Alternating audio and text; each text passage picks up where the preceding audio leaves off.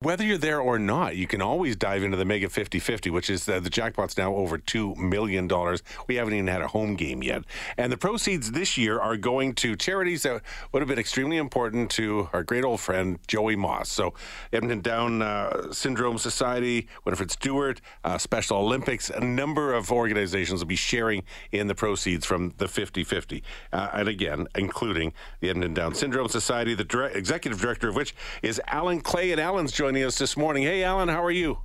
Hey, good morning, Chelsea and Daryl, and thanks for having me on the show. It, it's it's great to be here. It would be wonderful if we were also celebrating an Oilers victory from last night. But Saturday and Monday, as we've been saying, will be important home games. Yeah, we'll, at least six games. We'll celebrate on Sunday, Alan. It's it's Absolutely. fine. We'll just put those first two games in the past. We're also going to celebrate, of course, some anticipated big totals being raised for causes such as yours, the Edmonton Down Syndrome Society, one of the beneficiaries of the 50-50. So tell us a little bit about about your cause and and what it is that the Edmonton Down Syndrome Society does? Sure. Well, well, thanks again, and, and I would like to say on behalf of the Edmonton Down Syndrome Society, we, we want to thank all Albertans and and the Edmonton Oilers Community Foundation because through the support of this mega lottery, it allows us to invest in people and uh, and their lives and their and their futures. And so, the, the Edmonton Down Syndrome Society, we, we serve families in the Greater Edmonton area and beyond from Red Deer to Lloydminster, Grande Prairie, Fort McMurray, and the Northwest Territories. Um, we provide a variety of professional services like uh, speech therapy. Um, we do a lot of uh, uh, family resources and counseling, lifestyle and learning programs. And so, uh, once again, thrilled to partner uh, with this. We'll be using the, the funds from this 50 50 raffle to support our sport and recreational programs, mm. as well as learning and lifestyle initiatives for individuals born with Down syndrome. Uh, can you talk about just the impact? And I, I think it's, it's probably hard in a short interview to, to come up with the total impact of Joey Moss. But, uh, you know, when he first burst on the scene back in the glory years of the Edmonton Oilers, he became, uh, I think, in many ways, the face of Down syndrome. He became the ambassador. He, he, he really helped people to understand better what it was all about. That had to have been a huge change in how our local society has dealt with Down syndrome. Absolutely, and um, you know you, you've stolen some of the words that I that I will use in terms of being an, an ambassador and a trailblazer. And um, I, I never got the chance to meet Joey in person, but his presence surrounds me because he was an ambassador for for the Edmonton Down Syndrome Society. He was a trailblazer, no question, for individuals born with Down syndrome. He opened people's eyes to see their ability. Um, he was he was an ambassador, obviously, for for us, but also um, for, for for the whole cause for for the country. Um, he would he would be at public speaking engagements across the country, and, and as you've mentioned, certainly um, through the through the Edmonton Oilers and also the Edmonton Elks. Um, you know, he, he really brought he, he really brought the, the the community's awareness to to what what individuals with Down syndrome can do and contribute to society. So, Alan, the, the total right now for the Oilers playoff mega 50 50, just over $2 million. We anticipate that that's going to get a lot bigger than that. Much higher. What is an organization like yours going to do with that cash? Well, we will certainly um, be using it um, to support a lot of our um, programs that we do now. Um, we do a variety of sport and recreational programs, a lot of learning and lifestyle initiatives.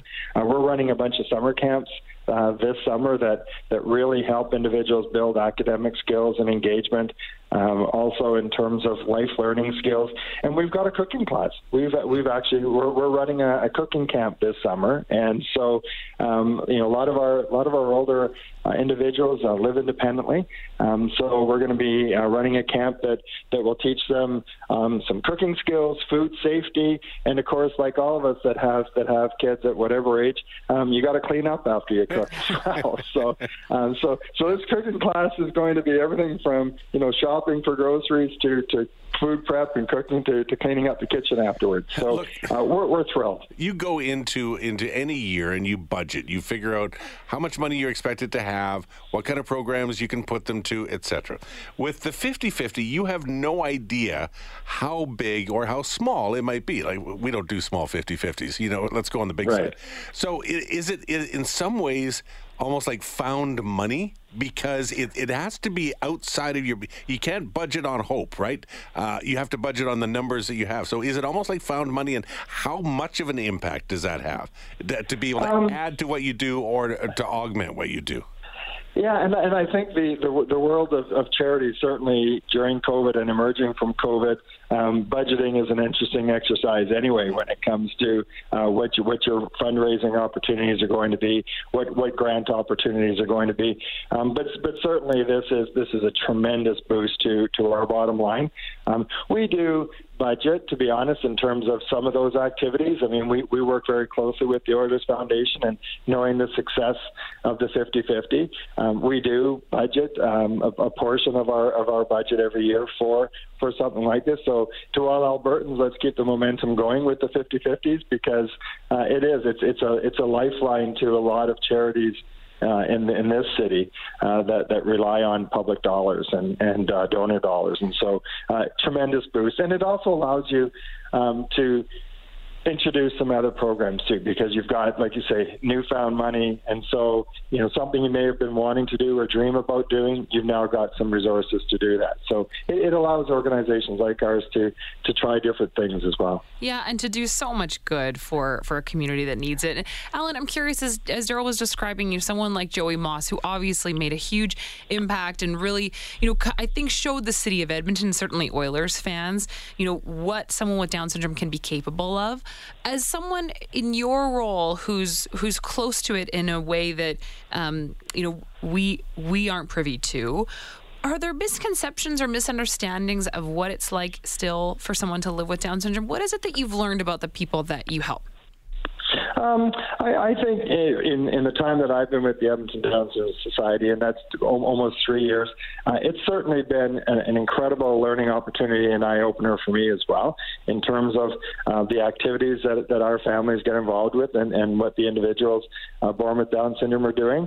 Um, but really, they're, it's it's just different genes. Genes. They they've got the same dreams. I mean, individuals born with Down syndrome are just like anyone else. They've got strengths and weaknesses and talents and skills and um, you know, we've we've had a number of individuals over the last two nights at the 50-50 um, alongside us helping sell 50-50 raffle tickets. So um, it's just wonderful to see the the integration and the inclusion.